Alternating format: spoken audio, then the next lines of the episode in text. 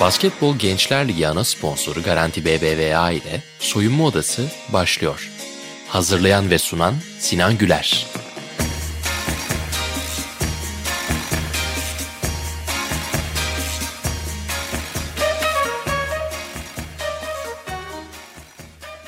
Garanti BBVA Basketbol Gençler Ligi'nin sunduğu Soyunma Odası'na hoş geldiniz. BGL'de Mayıs sonunda oynanan final maçları gerçekten çok heyecanlıydı. Erkeklerde son topta hücumla biten, kızlarda da son topta savunmayla biten finallerde Fenerbahçe, Beko ve Botaş şampiyon oldu. Bunun için biz ayrı özel bir bölüm çekeceğiz ama bugün yanımda yine Tokyo Olimpiyatlarına hazırlanan yelken sporcusu Fin sınıfında mücadele eden Alican Kaynar bizimle birlikte. Alican merhabalar nasılsın? Merhaba, teşekkürler. Sen nasılsın? Ben deyim. Çok teşekkürler sanırsam 2020'nin sonlarından beri bir araya gelmeye çalışıyoruz. Farklı farklı hem sezon yoğunluğu hem farklı konuların geçtiği bir dönem içerisinde. Öncelikle vakit ayırdığın için teşekkürler. İki yolculuğun arasında bizlerle berabersin. Her şeyden önce hazırlıklar nasıl gidiyor? Öyle bir başlayalım. Ondan sonra hem geçmişe hem geleceğe dönük konuşuyor oluruz. Evet geçen sene tabii bu pandemi arasından sonra program daha da yoğunlaştı. Bir de bizim kampların çoğu yurt dışında. İşte bu seyahat sıkıntıları, bazı ülkelerin alması, bazı ülkelerin almaması birçok komplikasyona yol açtı ve her seferinde acaba bir sonraki sefer gidebilecek miyim gibi bir endişe vardı. Öyle olunca hep kampları da uzun uzun tutmak durumunda kaldım. İşte bir gidişte belki bir ay, üç hafta gibi sürelerde yurt dışında kaldım. Ama şu anda her şey yolunda. Artık son kampıma gideceğim önümüzdeki hafta. Daha sonra da Japonya'ya yola çıkacağız. Şimdiden başarılar ve kolay gelsin. Sporla nasıl tanıştın? 6 yaşında yelken zaten ilk yaptığım spor yelken oldu. 6 yaşında Fenerbahçe Spor Kulübü'nde yaz okulunda başladım. Daha sonra da işte her sene lisansım çıktı yarışlara katılmaya başladım. Kalamış koyundaki işte ufak yarışlarla başlıyor. Daha sonra işte bölge şampiyonları, Türkiye şampiyonları, milli takım derken işte birinci olimpiyatlarım 2012. Şimdi de üçüncü olimpiyatlarım Tokyo. Peki bu süreç içerisinde farklı spor denedin mi? Hiç merak ettin mi ya da? Biraz basketbol oynadım lisedeyken. Fransız lisesine gittim ben ve erkek sayısı çok azdı. O sırada işte çok iyi basketbolcu bir arkadaşım vardı. Benim de boyum 1.91. Gel de sana biraz öğreteyim. Ondan sonra işte biraz antrenman yaptık. Birkaç işte beraber oyun gösterdi bana. Daha sonra lisede işte okullar arası maçlara çıktım biraz. Hı hı. O güzel bir tecrübe oldu benim için. Sonuçta yelken bireysel spor. Hep teknenin içinde yalnız başımayım. Bir takımın içinde olmak güzeldi. O kadar yani. O onun dışında denemedim. Onun dışında başka bir şey yapmadım. Şimdi boyundan bahsettin. Fizik olarak da gerçekten yapılı bir şey var ve kuvvet gerektirdiğine %100 eminim. Ama boyun yelken sporuna avantajı dezavantajı nasıl şekilleniyor? Tabii yelkende birçok farklı disiplin var. Benim disiplinimde fin branşı ağır siklet olarak geçiyor. Tek kişilik ağır siklet. Hı hı. Sonuçta tekneyi dengelemek için ne kadar uzun boy o kadar iyi. Bu ağır siklette tabii sporcuların kilosundan geliyor. Bizde yaklaşık 95 ile 102-103 kilo arasında değişiyor sporcu kiloları. Ama diğer branşlarda mesela iki kişilik 470 branşında biz de yine olimpiyatlarda olacağız o disiplinde. Hı hı. Orada dümeni tutan daha kısa boylu ve küçük olması lazım. Onun yanındaki trapezi yapan yani bu tekniği dengeleyen de uzun boylu ve ince olması gerekiyor. Yani hı. bu tip böyle her teknenin istediği fiziksel özellikler var. Peki burada hem dinleyiciler hem de beni de biraz da bilinçlendirmek adına şey seni lazer sınıfından fine geçiren kendi içerisinde bir gelişim mi oldu yoksa tercih mi vardı? Ya lazer sınıfında 83 kilo olmak gerekiyor. 80-83 kilo aralığında. Ben kilomu çok zor tutuyordum o dönemde. İşte hep 85, 86 ve 20 yaşında diyet yapmak, 21-22 yaşında diyet yapmak gerçekten çok zordu o dönem benim için. Ve fin sınıfı da tabii çok büyük efsane sporcuların çıktığı yani yelkende bu işin üniversitesi olarak kabul edilen bir sınıf. Ve tabii o benim için hep bir hayaldi o. Hı hı. Kiloyu da tutamadıktan sonra artık kararımı verdim ve fin sınıfına geçtim. Süper ve verimli bir geri dönüş oldu. Evet özünde. yani özellikle ilk yarışlarımda hemen çok hızlı bir çünkü lazerde son senelerim artık performansım da iyi değildi. Hı hı. Yani belli bir yere gelmesi gerekiyordu performansım ve oraya gelemedim. İşte kilo da vardı, demotivasyon vardı benim için.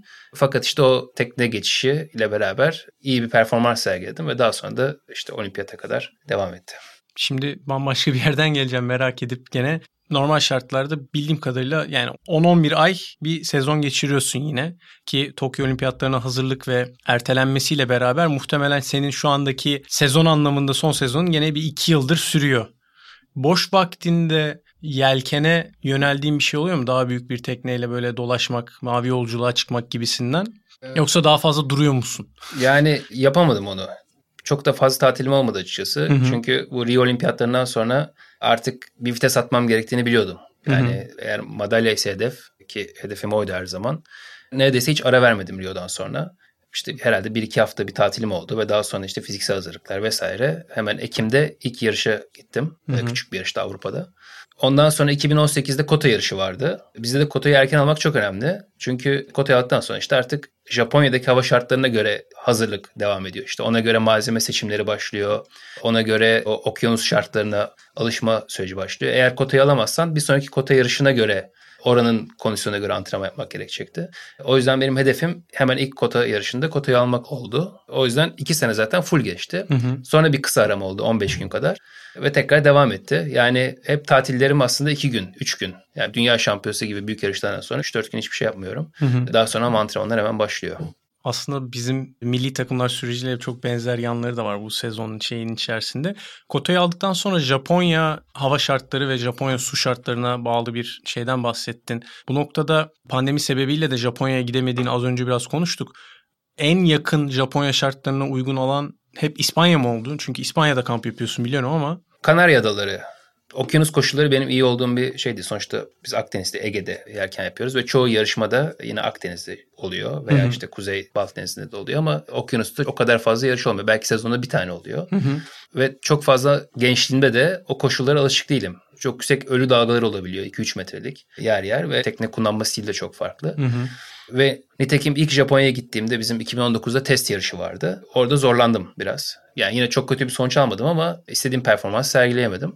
Ve daha sonra bize en yakın okyanus Kanarya Adaları ve kışın sıcak olması da gerekiyor tabii bir yerde.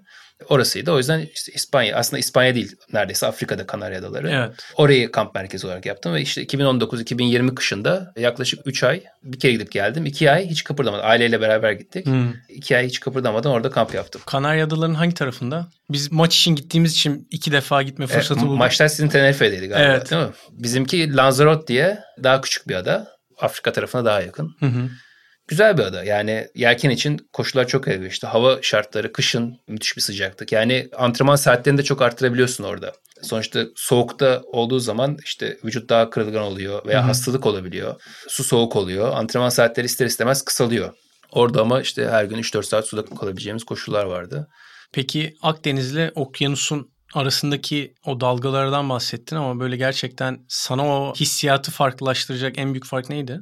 En büyük fark dalgalar. Gerçekten yani bazen öyle bir dalga oluyor ki özellikle mesela Japonya'dayken bir tayfun vardı uzak bir mesafede. Onun rüzgarı gelmiyor ama dalgaları geliyordu. Bu sefer rüzgarla dalga aynı orantıda olmuyor. Biz çünkü hep ona alışmışız burada. Rüzgar varsa dalga vardır. Hı hı. Ama orada açıktan işte bu ölü dalgalar gelip rüzgarla birleşince böyle bayağı komplike bir hava koşulu oluşturuyordu. Hem rüzgarı tartman lazım farklı şekilde hem dalgayı kesinlikle, tartman lazım. Kesinlikle. O herhalde benim için en zorlayıcı. bir de Japonya'nın şöyle bir şeyi var. İnanılmaz sıcak. Ya sıcak bir yerde nemli ve geçen sene ben çok büyük reaksiyon verdim ama birkaç sporcu çok ya hasta gibi oldu denizde. O sıcaktan. Çünkü nabız işte 180 190'lara çıktığı zaman o nem ve sıcak acayip rahatsız ediyor. Ve birkaç sporcu bırakmak zorunda kaldı yarışı. Kanarya hatırladığım kadarıyla o kadar nemli değil. Kanarya sıcak değil. O biraz daha işte bizim rüzgar koşulları. Evet. sıcağı çok fazla test edemedik artık bir daha gittiğimizde. Önümüzdeki ay yolculuğa çıktığında artık görmeye başlayacaksın. E tabii erken gidiyorum. İşte yaklaşık bir 3 hafta kadar vaktim olacak yarıştan önce. Hı hı. Vücudun adaptasyonu için yeterli olacaktır 3 hafta. 6 yaşında başladın spora. 20 seneyi aştık şu anda spor kariyerinde. Ne zaman böyle ben burada bir şeyler yaparım, yapabilirim hissiyatı kafanda oturmaya başladı? Yelkeni kariyer olarak istemem ilk 13-14 yaşlarında herhalde. Ondan öncesinde aslında iyi bir sporcu değildim ben küçük yaşlarda. Hı-hı. Hep işte biraz daha kilomun fazla olması ve işte bir tekneye de vakit geçirmek lazım. Hı hı. Hep ben tam iyi olacak zamanda bir üst tekneye geçme durumunda kaldım kilodan ötürü. Ve gençken de açıkçası çok fazla yani o şey yoktu. Hırs belki yoktu. Ama işte bu lazere geçtikten sonra yavaş yavaş iyi gitmeye başladı tekne. Hı hı. Ve yarışlarda iyi sonuçlar aldım. İşte Türkiye'de gençlerde şampiyon oldum vesaire. Orada tabii yarışma duygusunu yaşamak benim için çok farklıydı. Bazen işte soru geliyor. Gerçekten yelkeni mi çok seviyorum yoksa yarışmayı mı çok seviyorum? mücadeleyi mi çok seviyorum? Sanki mücadele daha çok ağır basıyor gibi. Hani başka sporu yapsam yine aynı şekilde yapardım gibime geliyor. O yarışma duygusu, o kazanma hırsı çok önemli benim için. Daha sonrasında gerçekten ne zaman karar verdim? Birinci olimpiyattan sonra oldu. Çünkü olimpiyata giden herkes madalya için gitmiyor. Ve büyük bir aslında fark var. Yani birinci bitirenle işte o zaman bizde 25 sporcu yarışıyordu. 25 ülke yarışıyordu. İşte ilk 10'la sonra 10-15, 15-25 çok farklı seviyelerde. Ve ilk olimpiyata gittiğim zaman da biliyordum yani ilk 10'da bitiremeyeceğimi. Yarışta hatta ilk 15'te bitiremeyeceğimi biliyordum. Ve bilmiyordum nasıl iyi olabiliriz. Sonuçta Türkiye'de öyle bir geçmişimiz yok. Hı hı. İmkanlar kısıtlı ki ben en şanslardan bir tanesiydim. O yolu gerçekten bilmiyordum ama o dönemde işte ilk olimpiyattan sonra hem o olimpiyatta gelen ekstra motivasyon hem olimpiyat grubunun içine kaldıktan sonra işte biraz daha ikili ilişkiler diğer sporcularla işte birkaç antrenörle tanışma fırsatı. Daha sonra oradan bir kendime yol çizebilme bir sonraki olimpiyat için nasıl daha iyi olurum. Onu gördükten sonra o zaman karar verdim gerçekten devam edebileceğimi. Londra'da 18. oldun. Londra'da 18. oldum. 23 yaşında 18. oldun. Rio'da 13. oldun. Rio'da 13. oldum. Rio'daki 13 18 aslında yakın gözüküyor ama çok büyük fark var. Yok demin anlattığın yoldan çıkarsa evet, zaten yani bir üst gruba geçebildim aslında. Bir üst gruba geçebilmişim ve yani ilk onu zorlayan bir yere gelmişsin evet, kendinde yani. Evet. Orada atıyorum 15. bitirsen belki biraz daha farklı yaklaşılabilirdi. Yani Rio'da arkamda iki tane olimpiyat madalyalı sporcu bitirdi bir önceki hmm. olimpiyatlardan.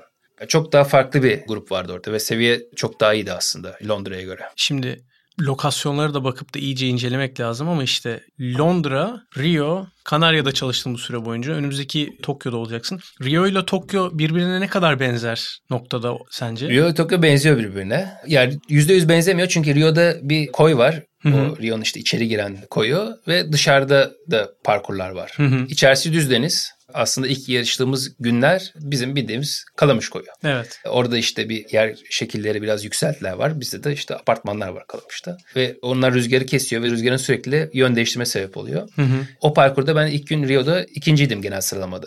İkinci gün üçüncüydüm. Daha sonra dışarı çıktık. Dışarısı okyanus. Dışarıda işte gerçekten. Bambaşka, bambaşka bir kondisyon var orada. Ve daha sonra tutunamadım ilk onda. Hı hı. Ve işte finallerde madalya yarışında yarışamadım. Aslında oradan yavaş yavaş şeyi biliyordum. Orada bir problem olduğunu. Hı hı. Okyanus koşullarında. Ama işte her geçen sene alıştım ya. Şu anda gayet iyiyim yani okyanusta. Peki ülkede özellikle 3 branştan sonrasındaki imkanlar iyice kısıtlanıyor. Ya bireysel emeğe gerek kalıyor belli noktalarda ve işte Fenerbahçe kulübü bu emeğin karşılığını bir şekilde veriyor spora başlayacak ve sporda yönlenmesini, yelken sporuna başlamasındaki ve tabana yayabilmekte neler yapılması gerekiyor? Biraz bunu seninle daha önceki tanışmamızdaki sohbetimizden bilerek yönlendiriyorum ama tabana yaymak adına ne yapılabilir ve özünde okyanusta spor yapanlara karşı bir dezavantajımız var. Bunu kırmak için ülke etrafında neler yapabiliriz? Ya şimdi tabii ki de 3 branştan sonra zor ve bireysel başarı ön plana çıkıyor. Hı hı. O mücadele ön plana çıkıyor ama bu bizim ülkemiz için geçerli değil. Bir kere onu benimsememiz gerekiyor. Ben şimdi tabii son 15 senede çok farklı ülkede işte Avustralya'sından işte Yeni Zelanda, Amerika vesaire Avrupa'daki birçok ülkeyi ziyaret ettim. Birçok ülkeden arkadaşım var. Yani oralarda inanılmaz hikayeler var.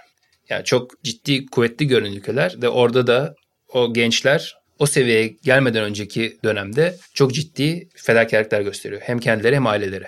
Ve inanılmaz hikayeler var orada da. Bir kere onu benimsememiz lazım. Ya bu bireysel sporlarda o kendi özveriyi göstermeden bazen aile çok zorluyor. Bazen sporcu kafaya koyuyor. Ama o şeyleri atlamadan bir kere olmuyor. Onu bilmemiz gerekiyor. Ama burada tabii belli altyapı da vermemiz lazım bizim. Buradaki bence en büyük şeylerden bir tanesi tesisleşme ve o tesisin içerisinde o belli bir bilgi birikiminin altyapıda sporcuya verilecek çalışma disiplini, işte spor sakatlık önleyici antrenmanlar ki bunları alan çocuk bence yabancı dil çok önemli. Yurt dışında ülkeyi temsil etmeye giden bir sporcunun yabancı dil bilmemesi olmaz artık yani hı hı. bu şeyde. Ki sporcu oraya gittiği zaman kendini geliştirecek şeyler alabilsin. Ülkesini tanısın. Bir yerde bizim görevimiz de bu sonuçta ülkemizi tanıtmak. ve işte diğer sporculara örnek olmak. Dil sadece orada olan biteni anlamak değil, kurduğun ilişkilerde de önemli hale geliyor. Yani senin dil imkanın Kesinlikle. belki kısıtlı olsa bugün o seninle beraber aynı branşı yapan diğer ülkelerdeki sporcularla kuracağın ilişki çok daha farklı etkilenecekti. Ya dil ve kültür de aslında. Yani Hı-hı. biz tabii ki de kendi kültürümüzle yaşıyoruz ama karşı tarafın kültürünü de bir parça anlayabilmek, kültürü bilmek de önemli ki işte ilişkiler kurulabilsin. Çünkü her ilişki kurulduğunda yeni bir şey öğreniyoruz ve bu öğrendiğimiz şeyler de ülkemize gelip bilgi birikimini oluşturuyor. O yüzden bu altyapıyı sağlayabilecek kurumların oluşması, antrenman merkezlerinin oluşması bence çok önemli.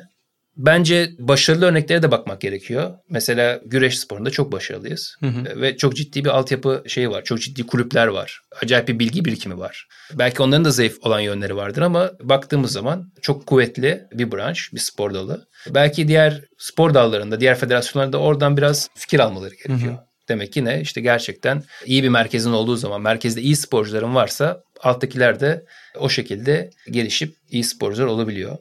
Bence yelkende de en büyük eksik bu. Yani bir yelken merkezinin olması lazım ki bu sadece bizim sporcularımız için değil. Bence ülke ekonomisi için de aynı zamanda önemli bir nokta. Çünkü bu denizleri nasıl kullanacağız her zaman tartışılıyor işte üç tarafımız denizler çevrili vesaire. Burada aktivite yapmadığımız sürece biz bu denizleri tam verimli bir şekilde kullanamayacağız.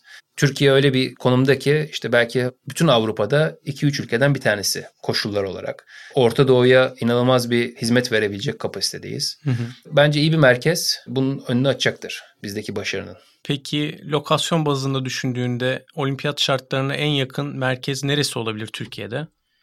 Ya şimdi tabii olimpiyatın yeri değiştiği için o fark ediyor. Okyanus mesela benim imkanları. Okyanus imkanı da olmak zorunda. Bir sonraki olimpiyat Marsilya'da mesela. Hı hı. İşte Paris olimpiyatları yarışta Marsilya'da olacak. Yelken tarafı. Orada Akdeniz. Evet. Yani sonuçta sporcu o seviyeye geldikten sonra spesifik antrenman için tekrar yurt dışına gidecektir. Benim gibi yine gider bir sene bir buçuk sene antrenman yapar okyanusta. Oraya ulaşır. Önemli olan o altyapı. Hı hı. Onu da oluşturabileceğimiz yer tabii rüzgar olarak ve kışın antrenman yapılabilecek yerler Ege ve Akdeniz kıyılarında. Bodrum, Çeşme. Güneybatı kıyılarımız e, geneliyle. Evet evet. O lokasyon rüzgarı ve sıcaklığı iyi olan 365 gün yelken yapılabilecek yerler.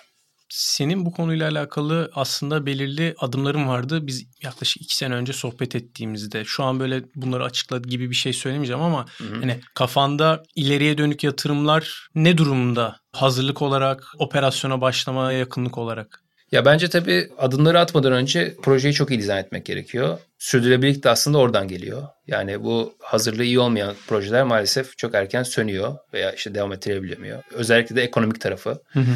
Ya ekonomik tarafı çok önemli işin. Orada belli bir şeye gelmeden bunun adımını atmak çok zor. O zaman proje istediğinden yere gelemeyecek ve aslında bir sonraki doğacak projelerin de belki önünü kapatacaktır. Hı hı. Ama tabii çalışmalar devam ediyor. Hem bu yelken merkezi belki bir okulla birleşik bir yelken merkezi. Hani çocukların aynı zamanda okuyabileceği orada. Sonuçta sadece oradaki yöreye değil bütün Anadolu'ya hizmet edecek bir yer olması lazım. Bazen Karadeniz'den inanılmaz yetenekli çocuklar çıkabiliyor. Türkiye şampiyonu oluyorlar. Hı-hı. Aynı şekilde İskenderun'dan çok yetenekli genç yelkenciler geliyor. Hepsini aynı havuzu toplayabilecek bir yer olması lazım ve eğitim kolu da olması gerekiyor bence böyle bir merkezin altyapı çalışmaya devam ediyor. Bu tabi biraz da bütçelerle birleşip biraz da tabi olimpiyat yükünün üzerine kalkmasından sonra orada biraz daha gaza basacağız. Eylül ayından sonra biraz daha görüyor evet, olacağız kesinlikle. bu durumu. Bu noktada hazırlık süreci içerisinde kamplarda ailenle beraber gittiğini söyledin. Kızın kaç yaşında oldu şimdi? 5. 5 yaşında. Pandemi ona nasıl onları, etti? Onları çok kötü vurdu. Beni de çok kötü vurdu. Kesinlikle. Yani sonuçta biz özel izin vesaire de gidiyoruz yurt dışına. Onlar gelemediler son bir senedir. Hı hı. Ve yani aslında kızım da biraz şey de oldu. Şimdi hep beraber gidip geliyorduk çok inanılmaz anlayışla karşılıyor işte biliyor pandemiden dolayı olduğunu vesaire vesaire. Ama şimdi her gelişimde mesela antrenmana gidecekken çantamı hazırlıyorum. Acaba diyor şimdi gidiyor mu diyor. Her gün onun onayını alıyor. Yani Hı-hı. geliyorsun değil mi akşam diye. Bu bir sene çok zor geçti. Ama sadece bu bir sene değil işte o başından beri yani kızım doğdu. Doğmadan önce eşimle evlendikten sonra bir sene İspanya'da yaşadık. Orada kamp yaptım ben. En başından beri hep destekleri yanımdaydı. İşte kızım doğduğunda dünya şampiyonunun son günüydü. İşte bir sonraki gün gelebildim her sene de nedense o Mayıs ayında dünya şampiyonu oluyor ve doğum günlerinin yarısını kaçırdım bugüne kadar. Ama işte o arkamdaki destek onlar da takımın parçası aslında yani. Sadece eşim değil kızım da takımın parçası ve inanılmaz bir anlayış gösteriyor. Kızının sana katabileceği enerjiyi yeni yeni ben kendim öğreniyorum. Bir buçuk yaşındaki kızım sayesinde ama benim takımımın bir parçası dedin. Sana gerçekten en kattığı şey ne oluyor bu noktada? Ya antrenmandan veya yarışlardan sonra bazen acayip bir tabii şeyle geliyorsun. Yani farklı duygularla. Bazen müthiş bir sevinç olabilir. Bazen acayip bir üzüntü olabilir. Yıkılmışlık olabilir. Ama onunla beraber olduktan sonra bütün o duyguların birden siliniyor ve o anda gerçekten işte kızınla vakit geçiyorsun. Sonuçta onun o duyguları anlaması çok zor. Ama sen de istemsiz olarak zaten o duygulardan uzaklaşıp o anda onunla vakit geçirmeye başlıyorsun. Ve bence buradaki bu işte duygusal stabilizasyon açısından acayip bir katkı sağlıyor. Aynı zamanda çalışırken de tabii onun için de başarılı olmak istiyorsun. Ve o da bir motivasyon veriyor. Kızın yelken sporuna meraklı mı? Birkaç kere bindik tekneye. Ben böyle her sene deniyorum. İlk başta çok kısa sürdü herhalde bir 20 saniye falan teknede havladı çığlık çığlığa döndük. Bu yaz bindik biraz beraber tekneye ve ilk defa güzel vakit geçirdi. Yani o istemeden döndük ilk defa. Süper. Yavaş yavaş ısınıyor. Tabii yelken yaparsa çok acayip destek alabilir. Hı hı. E, müthiş bir bilgi birikimi var. Biz de elimizden gelen her şeyi yaparız. Ama yelken olur başka bir spor kesinlikle yapması gerekiyor. Bence her çocuğun belli bir yaşa kadar sporun içinde olması lazım. Bu onlara ileriki hayatlarında inanılmaz avantajlar sağlayacaktır konudan konuya ve o destek tarafına atlıyorum geri bir şekilde ama şimdi takım sporunda ben şeyi çok iyi biliyorum. İşte takım arkadaşlarımla veya rakiplerimle işte milli takımlarda bir ilişki kuruyorsun. Belli noktada senelerin getirdiği bir samimiyet geliyor ve şey yapıyorsun. Bireysel bir sporda hem iyi bir ilişki kurup hem de daha sonra müsabaka vakti geldiğinde birbirini geçmeye çabalamak böyle bir zorluk yaratıyor mu ilişkinin içerisinde ya da yarışın mücadelesinin içerisinde? Teniste de bunu çok görüyorum çünkü. Böyle o bireysel rekabet sağ içerisinde çok güzel kalıyor ama sağ dışında da çok acayip bir ilişki kuruyor insanlar. Kesinlikle. Ve bence özellikle bizim kültürümüz için çok zor bir şey. Biz de çünkü sadece Türkiye'deki rakiplerimiz değil, yabancılarla aynı ilişkiyi kurmak durumundayız. Çünkü ben tek Fin sporcusuyum Türkiye'de. Ve benim gibi başka ülkelerde ülkenin tek sporcusu olan birçok insan var. Ve bizim antrenman gruplarımız var yurt dışında. Hı hı. Mesela şu anda ben işte İsveçli sporcu, ben işte Hırvat sporcu vardı. O barajı geçemedi, olimpiyata gelemeyecek. İşte Norveç sporcu. Böyle 4-5 kişilik bir antrenman grubumuz var. Ve beraber antrenman yapıyoruz mecbur. Yani başka bir ihtimal yok. O yüzden de yurt dışında aslında o kadar vakit geçiriyorum. Hı hı. Onun yerine Türkiye'de çalışabilirdim. Şimdi çoğu kültürde bunları ayırabiliyorlar. Ama bize tabii o bağlılık, arkadaşlık, dostluk hızlı ilerlediği için ben de ilk başlarda zorlanıyordum ama yavaş yavaş tabii orada vakit geçire geçire o ayrımı yapar oldum. Mesela Yeni Zelandalılar inanılmazdır. Bu Hı. konuda onları birinci sırada gösteririm herhalde. Karada herkesle çok iyi ilişkileri olup denizde tamamen sayfayı kapatıp o yarış ve yarış için işte gerçek. Çünkü bazen öyle bir şey oluyor ki ya bir metre biraz daha gitsen arkandaki rakibin biraz daha nefes alacak. Rüzgar daha temiz gelecek ama erken dönersen işte onun rüzgarını engelliyorsun. Bazen uzakta bile oluyor. Belki senin için bir tehlike değil hı hı. ama yapıyorsun onu yani. İşte tanıdığın olduğu zaman tamam biraz daha ona şey vereyim. Ama öyle değil yani yarış bu. Veya işte protesto bazen çarpışma vesaire olabiliyor. Hı hı. İşte karşındakini diskalifiye edebiliyorsun vesaire. Yani bu tip olaylarda adamlar inanılmaz soğukkanlı ve ne gerekiyor onu yapıyorlar yani. Ama karada aynı şekilde gelip onu devam ettirmiyor adam. Konuyu da ee, açmıyor. Konuyu da açmıyor ve ilişkisine devam ediyor. Böyle bir ilişkileri var. Mesela onlarda gördüğüm, onlar iki Yeni Zelandalı ve Hı-hı. antrenman partneri. İkisi de çok başarılı sporcu. Mesela gördüğüm bir anıyı paylaşayım onlarla. Şimdi iki tanesinden bir tanesi olimpiyata gidecek. Çünkü bizde her ülkeden bir kişi gelebiliyor. Ve ikisi de çok başarılı. İlk altıda yarışıyor işte bazen bir tanesi madalya alıyor bazen diğeri alıyor. İşte 2019'da test yarışı vardı. Olimpiyat test yarışı Japonya'da. Ve test yarışına bir tanesi girebiliyor. Yine o olimpiyatla aynı formatta olduğu için her ülkeden bir sporcu var. Ama önceki döneminde kimin olimpiyata gideceği belli olmadığı için işte ikisi beraber geliyor. Antrenman yapıyor. Test yarışına gitmeye hak kazanan da işte yarışa girecek. Diğeri de evine dönecek. Test yarışına giren evde dinlenirken bir gün önce yarıştan önce diğer arkadaşı gelip teknesindeki işte o stickerları yapıştırıyordu tekneyi açıyordu vesaire. Takım arkadaşının teknesine. Destekliyordu. Destekliyor ve ertesi gün uçarak işte evine dönecek. Yani arkadaşı yarışıyor. Dedim bir dakika dur. Fotoğrafını çekeceğim çünkü hatırlamam lazım bu şeyi yani. Çok acayip. Ondan ben şey böyle, acayip bir şey dedim çünkü yani. Yarıştan böyle ateşli bir an bekliyordum tam şey hayır, olarak ama. Hayır. Ya adam o yarışa girmeye kaybetmiş o hakkı. Diğeri yarışacak arkadaşı ve onun teknesini hazırlıyor bir gün önce uçmadan. Ve aynı çocuk, o stickerları yapıştıran çocuk 6 ay sonra dünya şampiyonu oldu. Ve o olimpiyata gitmeye hak kazandı bu arada. Üstüne de olimpiyata gitmeye o Aynen. hak kazandı. Aynen. Çok ilginç gerçekten. Şeyi merak ettim şu anda böyle. Şimdi sen Türkiye'deki tek Fin sporcusuyum dedin. Orada iki tanesi olduğunda ikisi de kotayı alabiliyor anladım. İkisi de alabiliyor ama ülke seçiyor. Yani ülke diyor ki, en sonunda işte evet, belli bir kritere göre yolluyor. Belli kriterler koyuyor. Kendileri de seçebilir. İşte sen gideceksin diye. Veya yarışlar koyabilir. Onlarda yarışlar vardı. 2-3 tane yarış serisi vardı. Orada en iyi performans sergilen gidecekti. Ve orada işte arkadaşına destek olan şimdi işte olimpiyata gidecek. Şimdi Yeni Zelanda'yı merak ettiğimden dolayı da cevabını sanki biliyormuşum gibi şey yapacağım ama böyle yarışmaktan en keyif aldığın yer neresi oldu bölge olarak ve görsel olarak belki de? Görsel olarak San Francisco güzeldi. San Francisco koyu. Enteresan. Hiç beklemediğim yerden geldi. Evet. Orası enteresandı. Ama yer olarak Avustralya, Melbourne'de bir yarışımız oldu. Güzel bir memleket. Hı hı. Avustralya çok rahat. Biz, biz İstanbul'dan geliyoruz. Şimdi çok böyle hareketsiz şeylerde biraz şey yapıyor. Tam çok güzel ama biraz da insan bir hareket arıyor. Mesela Melbourne'de hepsi vardı. İnanılmaz yeşil, doğa, aynı zamanda büyük bir şehir. Orada güzel vakit geçirdik ve sevdim orayı yani. Yeni Zelanda da güzeldi ama orası çok böyle countryside. Yani biraz daha böyle güzel ama ben Yeni Zelanda'yı Yüzüklerin Efendisi'nden dolayı özellikle seviyorum ve doğası, ama doğa, doğa olarak... doğası inanılmaz. Orada bir eşimle gitmiştik o zaman. Hı hı. Kızım yoktu. İşte yarıştan önce böyle bir 2-3 gün bir ay gittim çünkü oraya. Bir 2-3 gün boşluğumuz oldu. O zaman işte biraz gezdik şeyleri. Yani doğal harika. Müthiş. Süper. Ama yaşanır mı? İstanbul'dan sonra çok ekstrem. Fazla boş. Fazla ekstrem evet. Şimdi farklı sporculardan bahsettim ve seninle şu anda da yarışan sporculardan hem yelken sporunda hem de belki başka sporlarda sana ilham vermiş, sana motivasyon vermiş örnek aldığın kişiler var mı? Bizden yaşça büyük olması tabii ki de bu noktada şey. Var, var. Tabii şimdi işte herkes izledi Michael Jordan belgeseli. E tabii her sporcu da oradan kendine ufak tefek şeyler ne aldın mesela? almıştır. Abi benim için oradaki başarı için adamın yaşadığı şeyler yani işte birçok insan onu zor insan olarak belki arkadaşlık yapılamayacak kadar şey görüyor ve çok sert davranıyor bazı işte takım arkadaşlarına. Ama sonra da söylüyor. Yani tamam diyor. Bunları yaptım diyor ama hepimiz şampiyon olduk diyor. Yani herkes bir taraftan da yani onun bedelini veriyor bir yerde. Hı hı. Ve adam onun acısını da yaşıyor.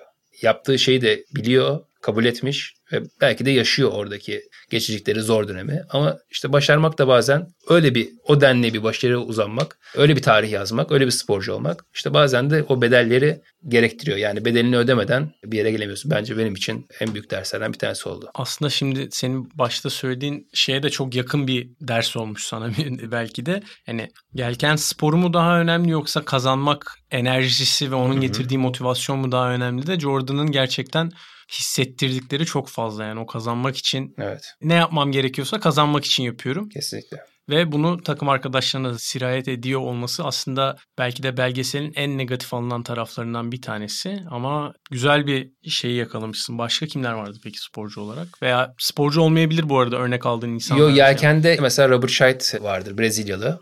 Onda işte 4 tane olimpiyat madalyası var yanlış hatırlamıyorum. 5 de olabilir. Ve şimdi Tokyo için hazırlanıyor. Şu anda 45 yaşında galiba. Ve lazer sınıfı da yine performans gerektiren sınıflardan bir tanesi.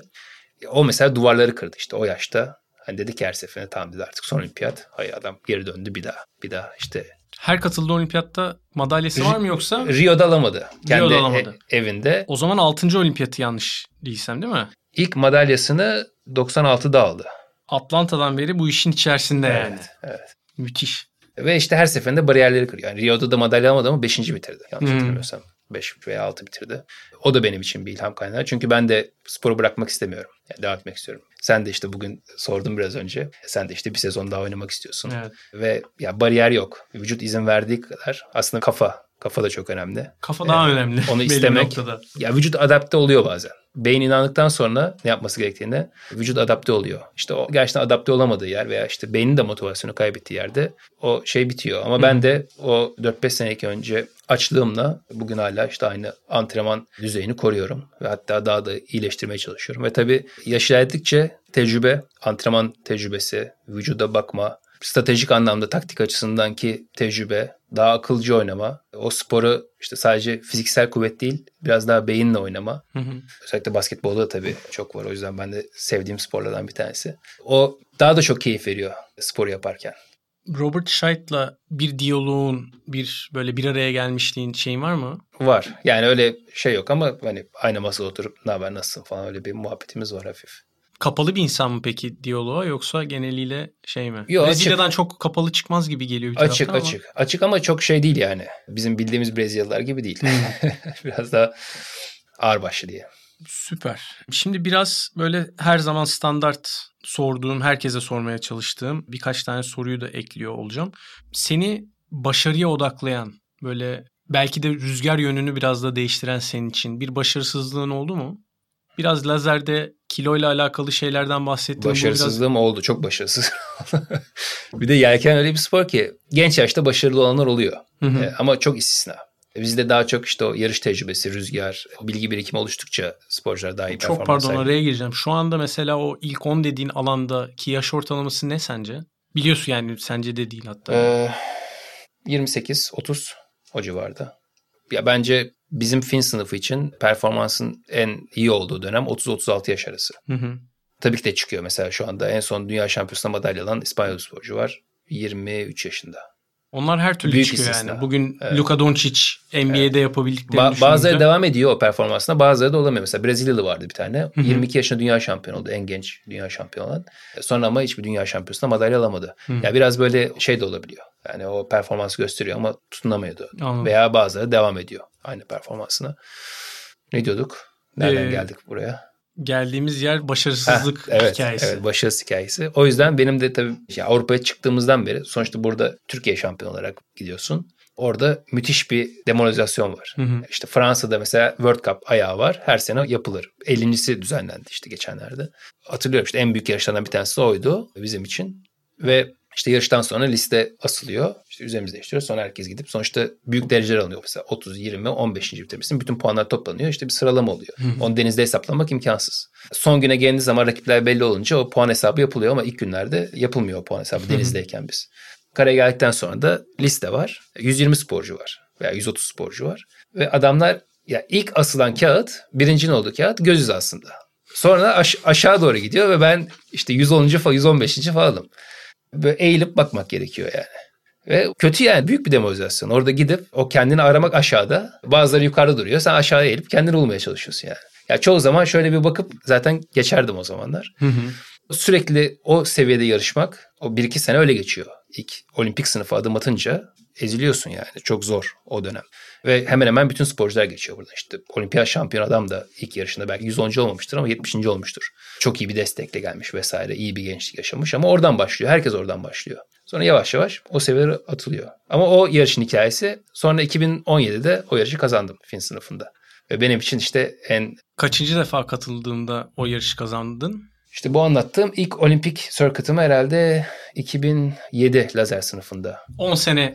Evet 10 sene, 10 sene içerisinde o yarışmayı kazanır 10, noktaya geldi. 10 sene sonra o Dünya Kupası'nı kazandım evet. Bir sonraki sene de 3. bitirdim orayı 2 sene üstte. Süper süper hikayeymiş. Bir bu var. Sonra mesela yine 2017'de müthiş bir sezon geçiriyorum. Evet. Miami'de Dünya Kupası var. İşte orada 5.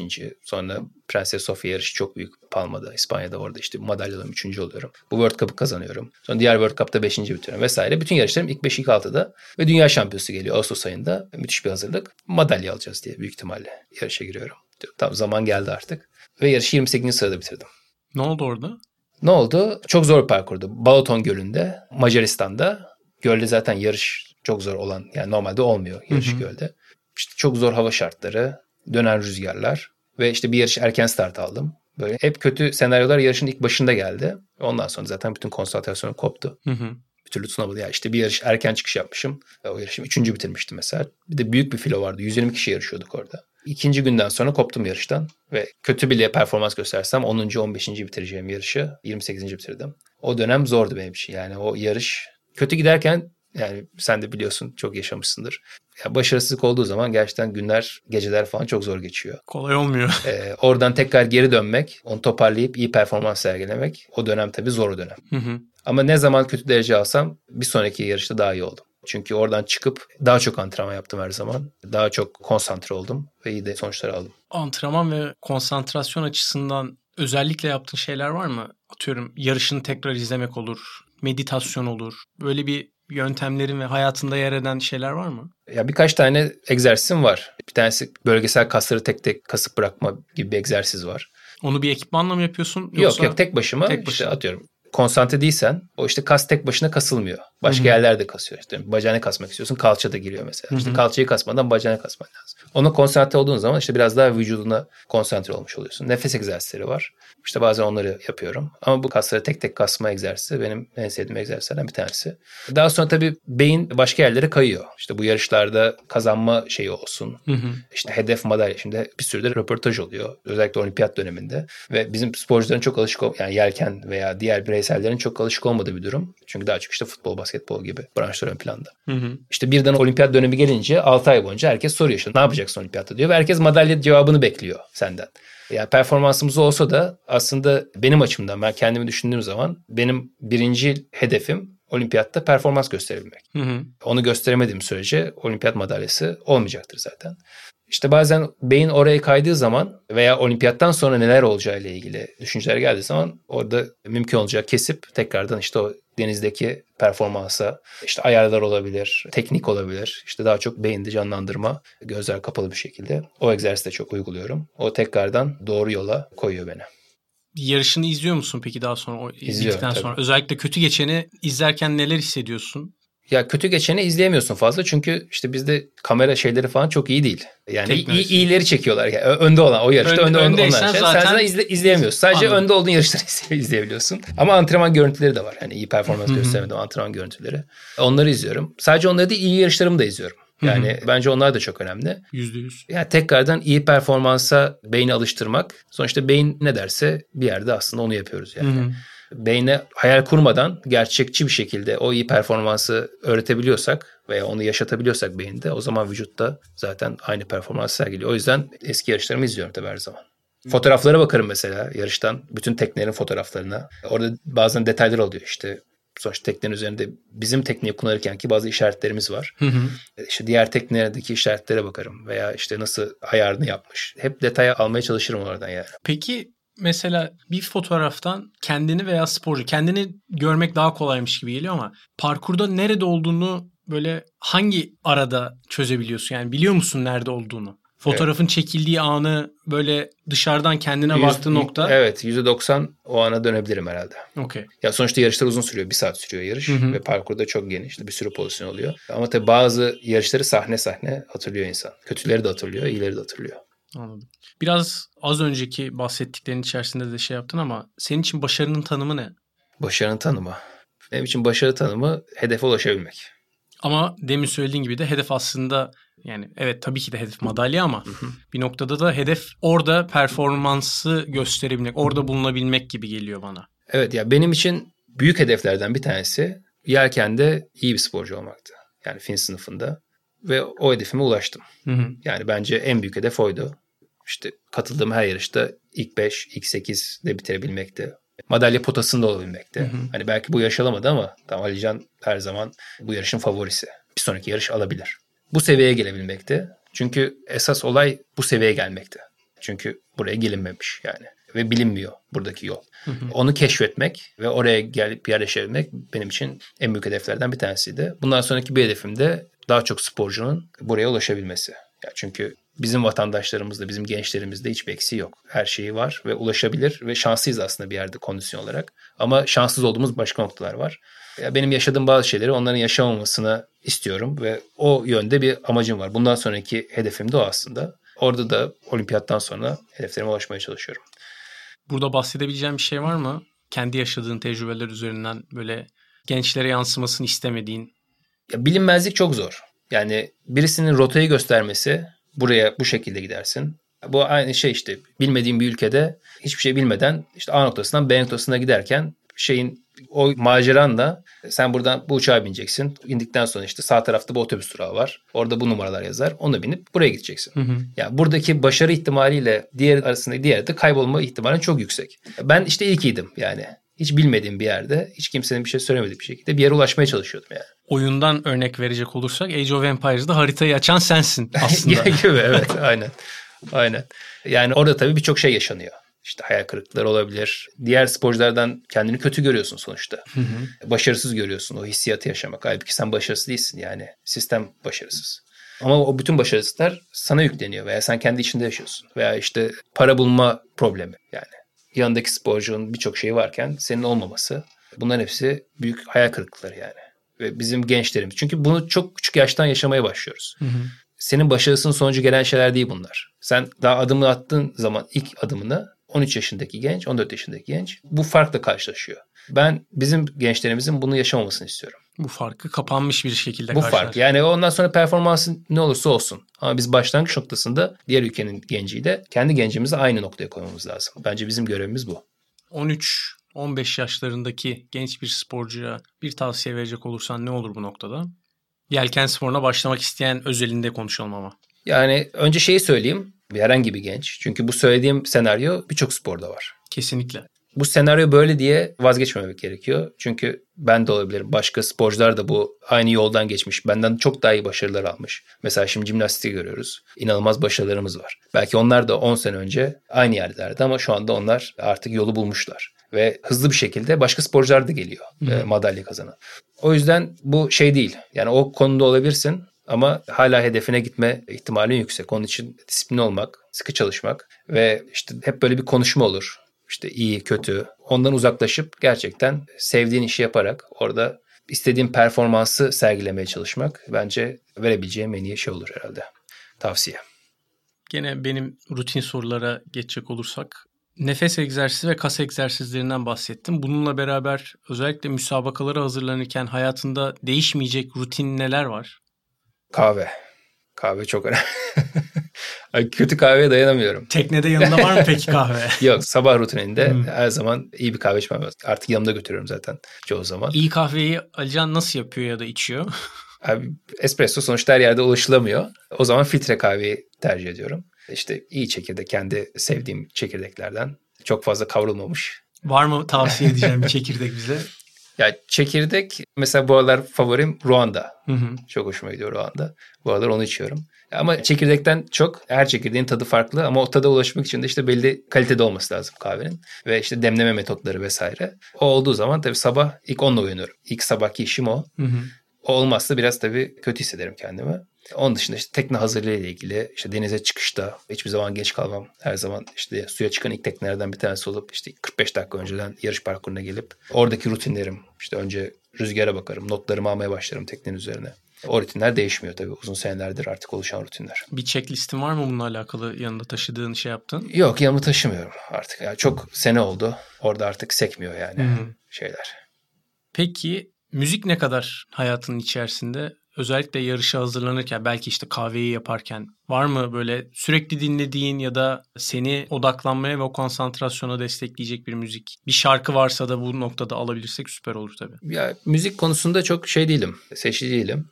Yani bazen herhangi işte Apple Müzik'te herhangi bir liste açıp hı hı. dinliyorum. Yarıştan önce müzik dinlemem. Hı. Öyle hani konsantrasyon için hani herkes şey yapar. Öyle şeylerim yoktur benim. Yelken sporunda var mı bunu? Var var. var. Müzik dinleyenler var tabii. İşte o tekne hazırlığında vesaire ben şey yaşamayı seviyorum yani o oradaki ortamı. Oranın sesiyle beraber. Evet yani konsantre olduğun zaman zaten hiçbir şey duymuyorsun. Onun içinde konsantre olmak bana daha iyi geliyor. Hı hı. Ama klasik müzik dinlerim. O konsantrasyon için iyi oluyor. Çünkü şimdi mesela günümüzün müziklerinde çok fazla duygu, bazen işte o motivasyon da fazla gelebiliyor sporcuya. Hı hı. Biraz ondan uzaklaşıp hani klasik müzikte biraz daha tempo, ritim düşünmeme de yardımcı oluyor. Yani o gözde canlandırma şeyine de yardımcı oluyor. O daha çok beni ritme sokuyor bir taraftan kondisyon antrenmanı yaparken var mı dinlediğin kondisyon şey? Kondisyon antrenmanı yok koyuyorum bir şeyler. Bazen dinlemiyorum. İşte okey. Bazen dinlemediğim de oluyor. Bazen de işte ne varsa onu açıyorum. Çok enteresan. Mesela olimpiyat sporcularında çok karşılaştığım bir şey oldu bu diyaloglar içerisinde. Herkesin konsantrasyon seviyesinin getirdiği şeylerle şarkılar çok azalıyor. Müzikle olan ilişki çok azalıyormuş gibi geliyor. Basketbolda çok müzik işin içindeymiş gibi geliyor bana.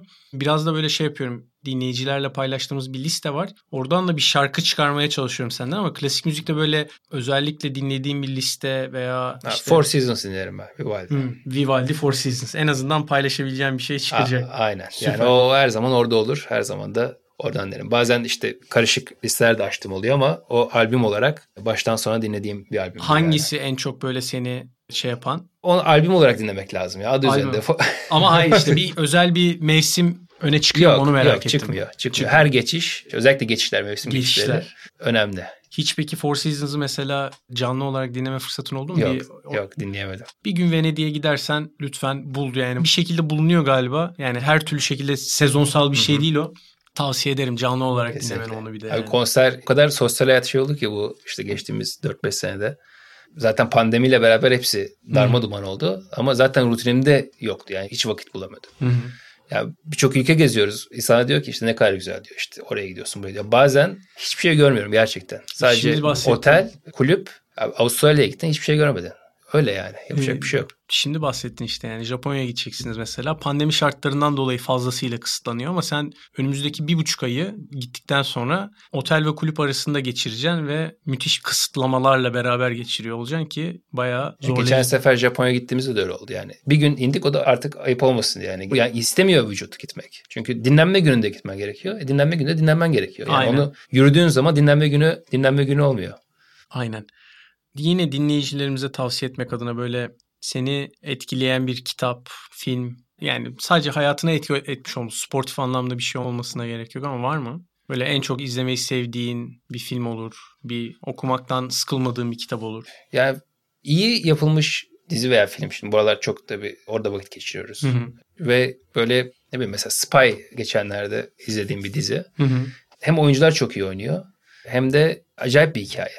Yani onu yaşamak mesela eski zamanda geçmiş filmler de çok hoşuma gidiyor. Mesela Vikings izlerim. Hı hı. Ya o dönemi belki de biraz daha ya farklı farklı dönemler bunlar ama oraya biraz da bugünden farklı o günün koşullarını canlandırmak, görmek hoşuma gidiyor. Yani biraz da aslında kendime baktığım zaman farklı şartlara girdiğin zaman da onu hayal edebilmek. Atıyorum mesela Japonya çok farklı bir kültür, çok farklı bir yaşam. Yani buradaki hayatımız gibi, Avrupa'daki hayatımız gibi olmayacak. Kesinlikle. Ve oradaki negatiflikleri sürekli kafaya takarsın işte o zaman konsantrasyondan uzaklaşıyorsun yine.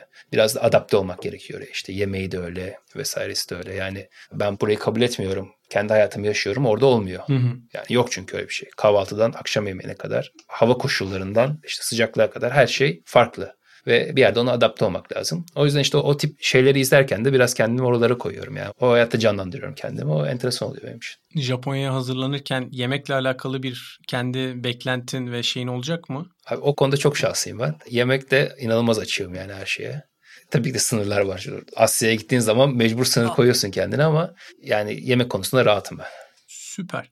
Alican çok teşekkür ediyorum. Ben teşekkür Sonunda ederim. yapabildiğin Süper için oldu. çok mutluyum ve böyle şey gibi geliyor. Hani belli bir noktada eminim ki soyunma odasının evrileceği alanlarda böyle sporcuların daha sonra hayatlarında neler yaptığını konuşacağımız şeyler olacak ve seninle de sık sık bir araya gelirmişiz gibi geliyor. O yüzden tekrardan teşekkürler.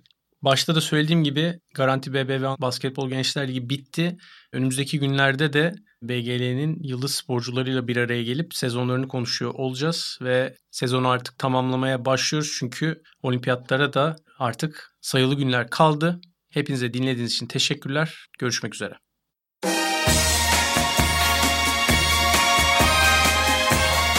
Basketbol Gençler Ligi ana sponsoru Garanti BBVA ile soyunma odası bitti.